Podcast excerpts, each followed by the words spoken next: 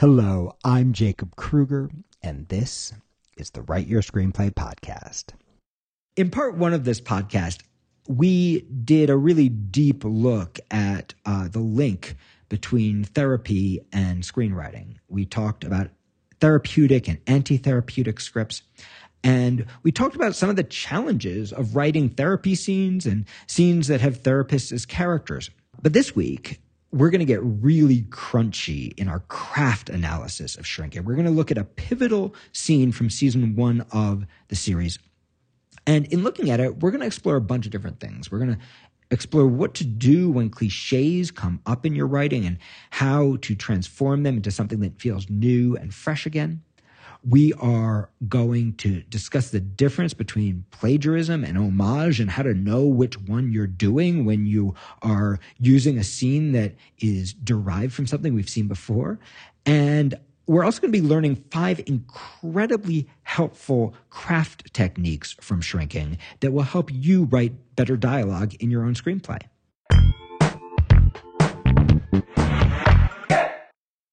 Therapy scenes are uniquely difficult. And the reason that they're uniquely difficult is that the wants tend to drop out. If you are writing teaching scenes, teaching scenes are equally challenging for the same reason. The teacher wants to teach. The student wants to learn, right? The, that makes these scenes extraordinarily challenging. And so when you're writing these kinds of scenes, there are a couple of things you can think about. Number one, really seek and destroy questions. This is a good rule of thumb for almost any writing. Now, it's not to say that questions can't work in screenwriting. Questions can certainly work in screenwriting, but questions are hard. Um, if you've ever studied improv, you probably know that asking questions is the most challenging thing you can do to your improv partner. And the reason for that is when you ask a question, unless you're really using the question, every once in a while, a, a question's not really a question. Sometimes a question's a statement, an accusation, a game, right? But if you're really asking a question because you want to know the answer, what you're doing is you are not sharing anything of yourself. You're not putting anything of yourself out there for your partner, right? And now your partner is basically stuck in this situation where they have a choice. They can either answer the question, in which case all the drama falls out. You wanted to know, they told you you're done. Or they can refuse to answer the question, in which case you have drama, but you're just having a fight. Or they can come up with the most brilliant, funny, hilarious, complicated response to the question ever. But regardless, there's only one character doing any work when that happens. And, the same thing is true, by the way, in writing, right? The same thing is true in improv is true in writing. when we are writing, what we're really doing is improv on the page, right? Um, and a lot of times we think, you know, we're supposed to be the puppet master puppeting our characters. But when you do that, you're basically taking most of the work onto yourself. Whereas if you allow your characters to work, if you allow your characters to do the main work, then the characters will carry you in so many wonderful ways and you don't have to work so darn hard. But when a character is asking questions, it often means that they're not doing any work. The other character is doing all the work. So if I ask a character, how you doing? The character can either go, yeah, I'm doing good. Yeah, I'm doing bad. They can answer the question. They can refuse to answer the question. You know, how dare you ask me how I'm doing? Or they can come up with the most fantastic answer to how you're doing. But regardless, they're doing all the work. Whereas if I say it's a sad day, right? You see that that's the same as how you're doing, but now I'm sharing something of myself, right?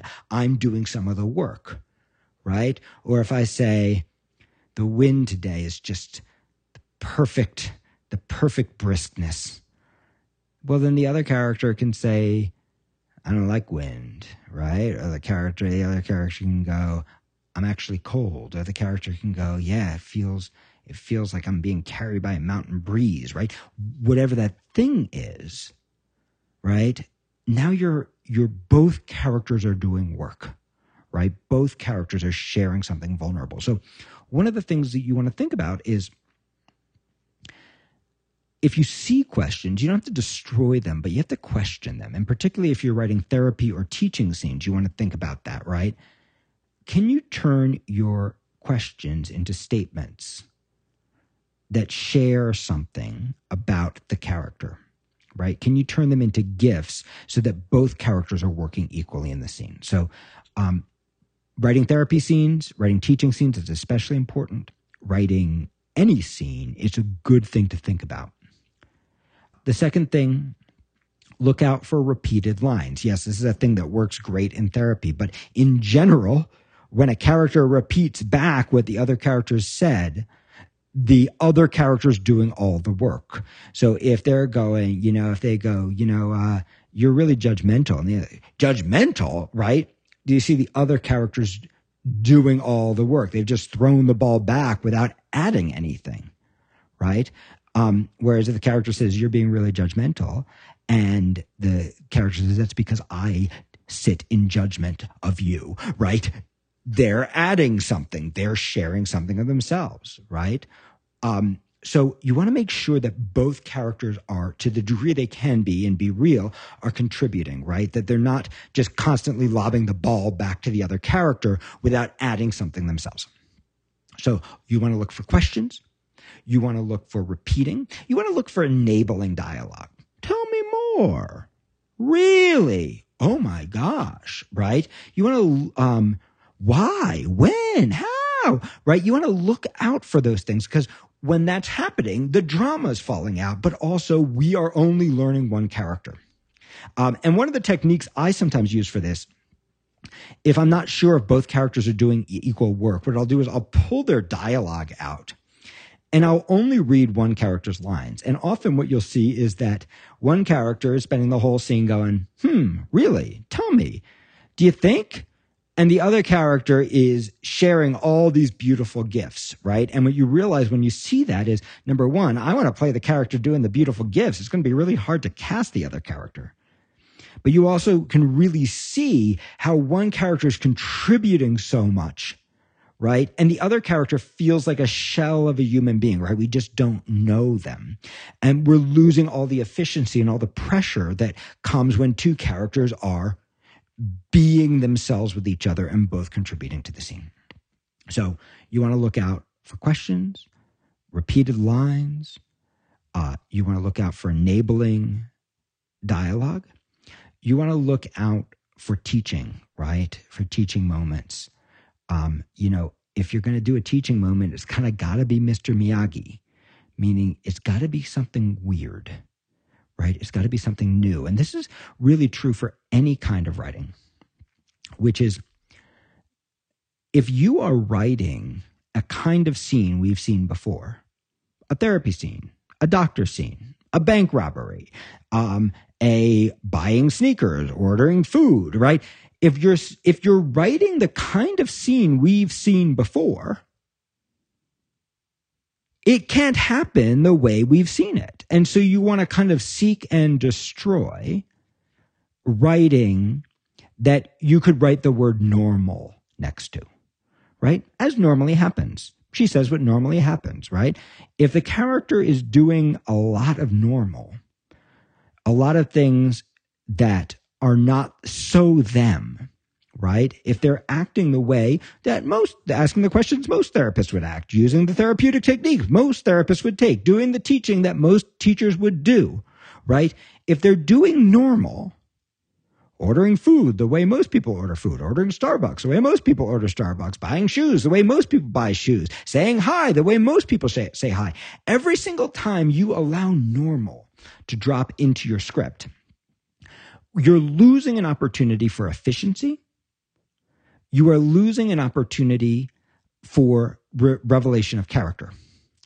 And, and that doesn't mean that every character has to be weird, right? It just means that every character has to be specific. So if your character says, "Hey, how you doing?" That's how, what everybody says when we say hi. Um, so we know nothing about the character. Um, so you would ask yourself, well, first off, can I turn this into a statement instead of a question? But if it has to be a question, how does my character ask the question differently than any other character? How do they do it in a way that's so them? How do you find the specificity? And once I start to use the word normal and specificity, right?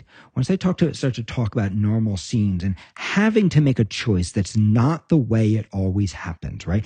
Pushing your characters to make different kinds of choices than we've seen before, or more specific versions of those choices.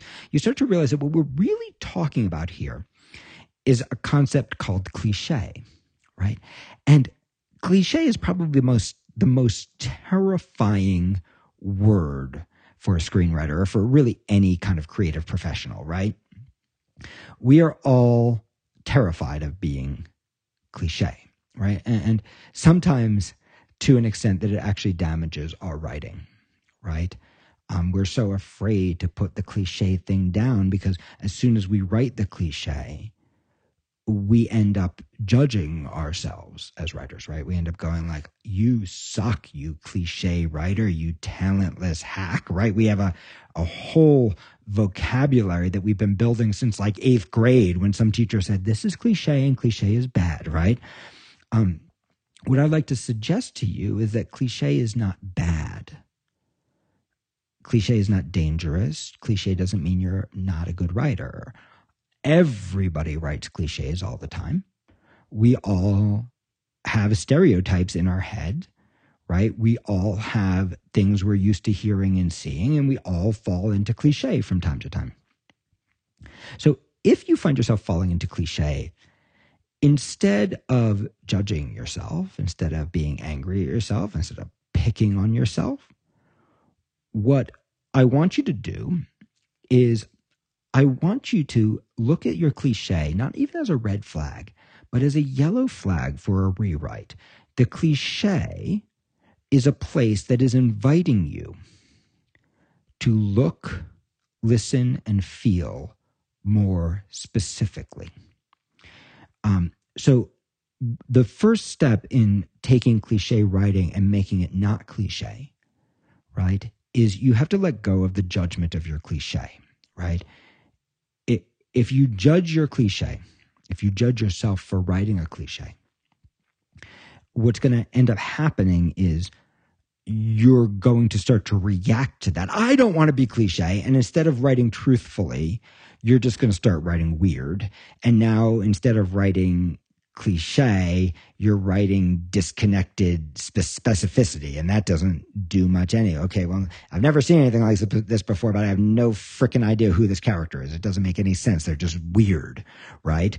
That's not what you're looking for. What you're looking for instead is, oh, isn't that interesting? There's a cliche there, or or use an even less uh, an even less uh, charged word. That's why I like the word normal. Oh, I wrote something normal. But the truth is, there are no normal people in the world. I've yet to meet a normal person, right? Everybody is stupid weird, right?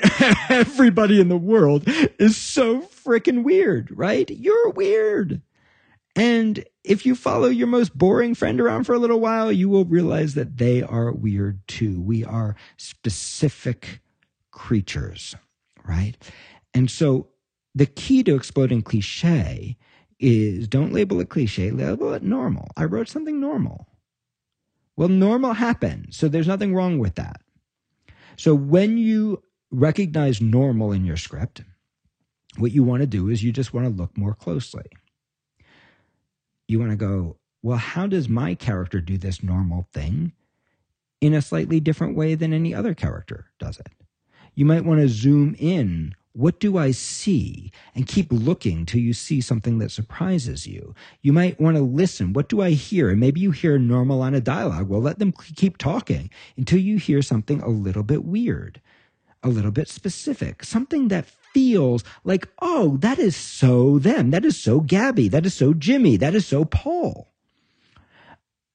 I want to set you on this journey, right? Because if you try to write specificity all the time on the way out, what actually happens is your inner censor gets involved, right? And your inner censor starts going, that's no good, that's no good, that's no good, that's no good. And pretty soon you can't even get the ideas onto the page because you're so terrified that maybe you're writing cliche but rather if you let yourself just kind of sit in it and go like well everybody writes cliche and i write cliche in my first drafts too. And then out of the cliche i'm going to look for the what's already specific and i'm going to keep that. And then at any moment that i could write the word normal next to any moment that i've seen this kind of thing this way in a movie before i just need to look listen and feel more specifically until i see feel or hear something that surprises me and when you start to do that, your writing is going to take on a new value. And suddenly, all that specificity starts to do work for you. It starts to give you clues of who this character is and how this character is slightly different from every other character in the world. And then every time you meet them, you just want to ask, well, are they doing something similar to that wonderful specific thing? Or are they doing something different from that wonderful specific thing? And when you just turbocharge your screenwriting with specificity and then reactions, yes ands in improv terms to that specificity, what happens is some, suddenly, instead of trying to write great characters, you're just writing characters. Right? Instead of trying to hold yourself to a standard where every word you write is gold, suddenly you're just writing people who feel real because you started with something specific and then you built on that and you built on that and you built on that and you allowed that foundation to carry you through the script. Connected to this idea of cliche is another idea called plagiarism, right? Um, called done before, called just ripping it off, right? Um, that a lot of writers fear a lot of writers fear being plagiarized, but even worse, a lot of writers fear, oh my God, I just wrote Yoda, right? Oh my God, I just wrote a scene that's just like something in one of the most famous scenes ever, right? Oh my God, I just, I did the unthinkable. And yet at the same time, we know that writers have influences, right? And when Scorsese does it, we call it an homage, not plagiarism. So what's the difference? What, what makes something an homage versus a plagiarism, right? Uh, plagiarism, right? When we uh, when we copy something that already exists in a movie, you can actually see this is just another version of cliche. In other words, it was specific when they did it, but it ain't specific anymore because it's already been done that way. Right. And that's why it feels like plagiarism. But homage feels different, right? Homage feels like they're honoring something. So I'm going to give you a little metaphor a little way of thinking about cliche. And then we're going to look at a scene from Shrinking, from episode nine of season one, that I think is going to really beautifully illustrate this concept for you. So here's how you know if you are homaging or if you are plagiarizing. Um, here's how you know the difference in your own writing. This is how I like to think about it. Great writers do not borrow, but great writers do steal. I'm going to say that again. Great writers do not borrow, but great writers do steal. What do I mean by that?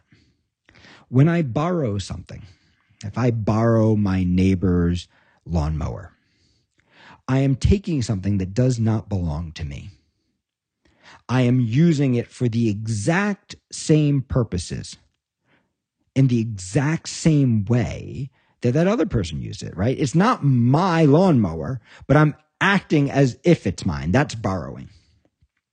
And if you're borrowing, you should be concerned, right? If you're taking somebody else's scene and using it in exactly the same way, right?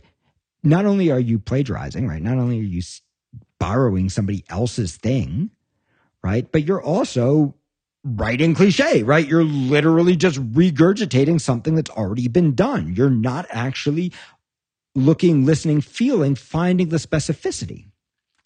But great writers do steal. And here's the difference. If I steal your uh, lawnmower and I turn it into a sculpture, right? It's no longer a lawnmower. It is, I've taken it and I've transformed it for my own uses, right? I've adapted it, right? It is no longer, it cannot be returned to you and still do the same thing, right?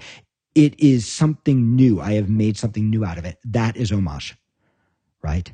That is beautiful. That is part of the artistic process. That is having influences, right? And you might be doing an homage to a true story that happened to you, to a movie that influenced you, to a scene in a show, right?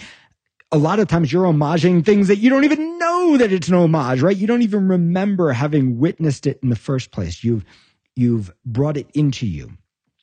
So when you are inspired by another scene, don't just borrow it. Don't use it the same way, right? Don't write a cover song that sounds exactly like the way the previous artist sang it. Write a cover song that sounds like the way only you would sing it. In other words, find a more specific way of doing it. Which brings us to episode nine of Shrinking. The scene we're about to talk about starts at six minutes and 40 seconds into episode nine, right after the credit sequence, to kind of catch you up on where we are. And there are going to be some spoilers now. Jason Segel has um, spent the whole show first last eight episodes trying to reestablish his relationship with his daughter. And that has forced him to recognize that number one, he's going to have to deal with some of the things in his relationship with his idealized dead wife that were actually messed up, that were complicated. Some of the questions and the fears he has about that relationship, right? He is going to have to start to perform as a father and earn his daughter's trust back, even though things are really hard, right? He is going to have to go on a therapeutic journey.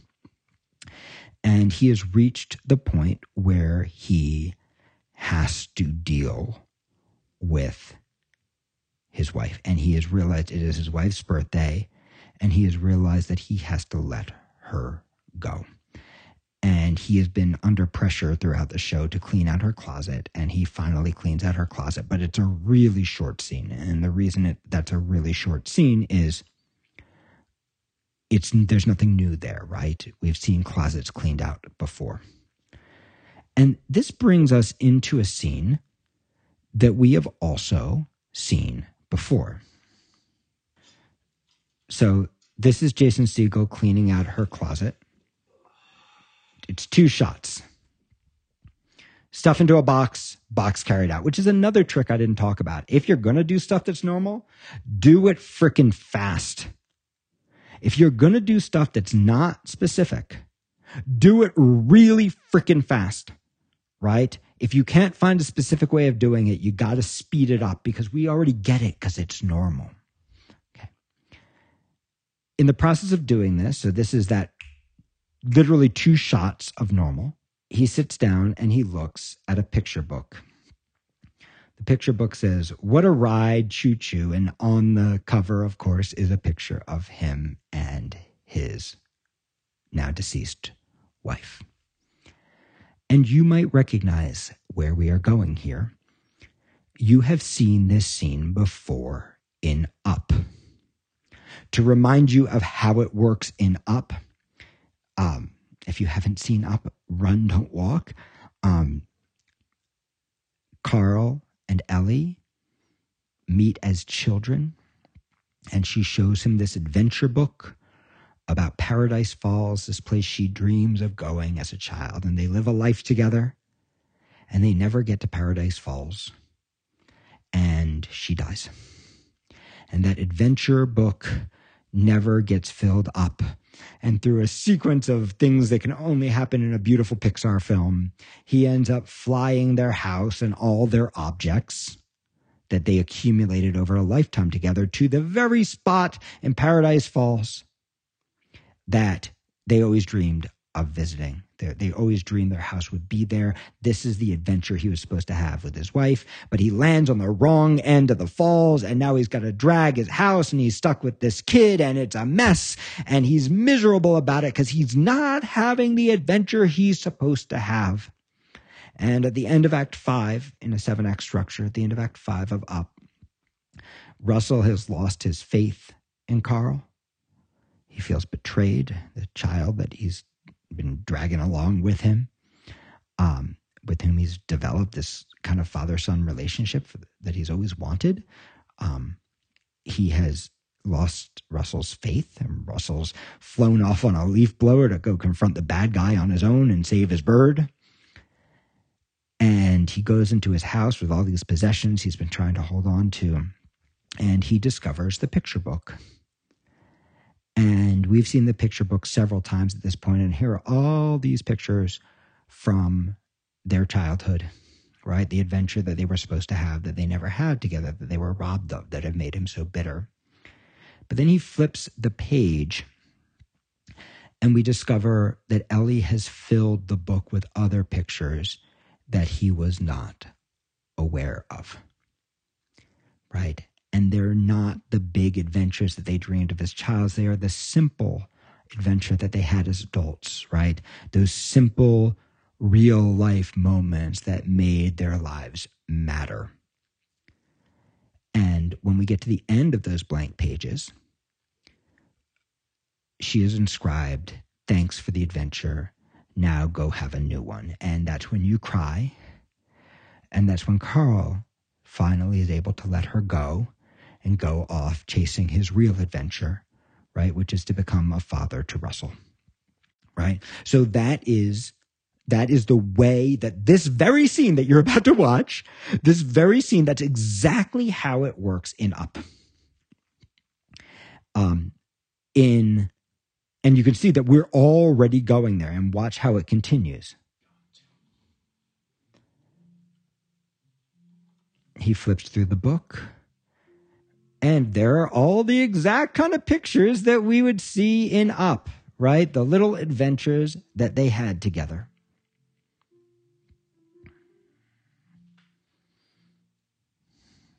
There's a picture of their wedding. And this is important because he's about to officiate his best friend's wedding and he's having a really hard time with it. Right? So these are exactly the adventures. This is exactly so far. We are in exactly the scene that we've already seen in Up.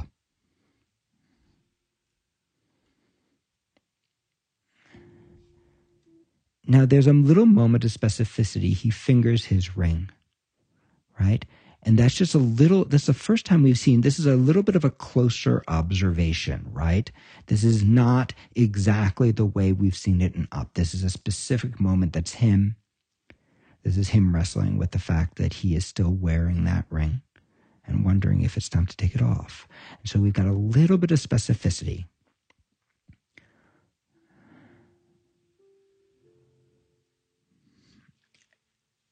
And he flips the page, and there's Alice as a little baby, right? His daughter from whom he is feeling estranged, from for whom he's trying so hard to reestablish a relationship, right? And so you can see we're still in upland, but this is just a little more specific, right? Is a little more true to his life, right? We've gone through the standard up adventure shit, and now, hey, there's Alice and a memory of what that once felt like.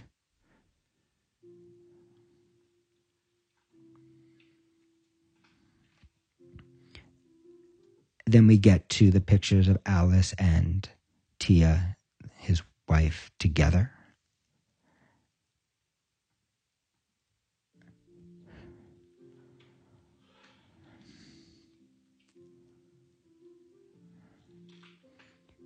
And then he flips the page to the blank page. And do you see this is just this is just a tweak to the up scene. But in this case, the blank pages have not been filled in, right? There's not an adventure he didn't remember, right? It's just the blank pages. And we get this really beautiful, specific line.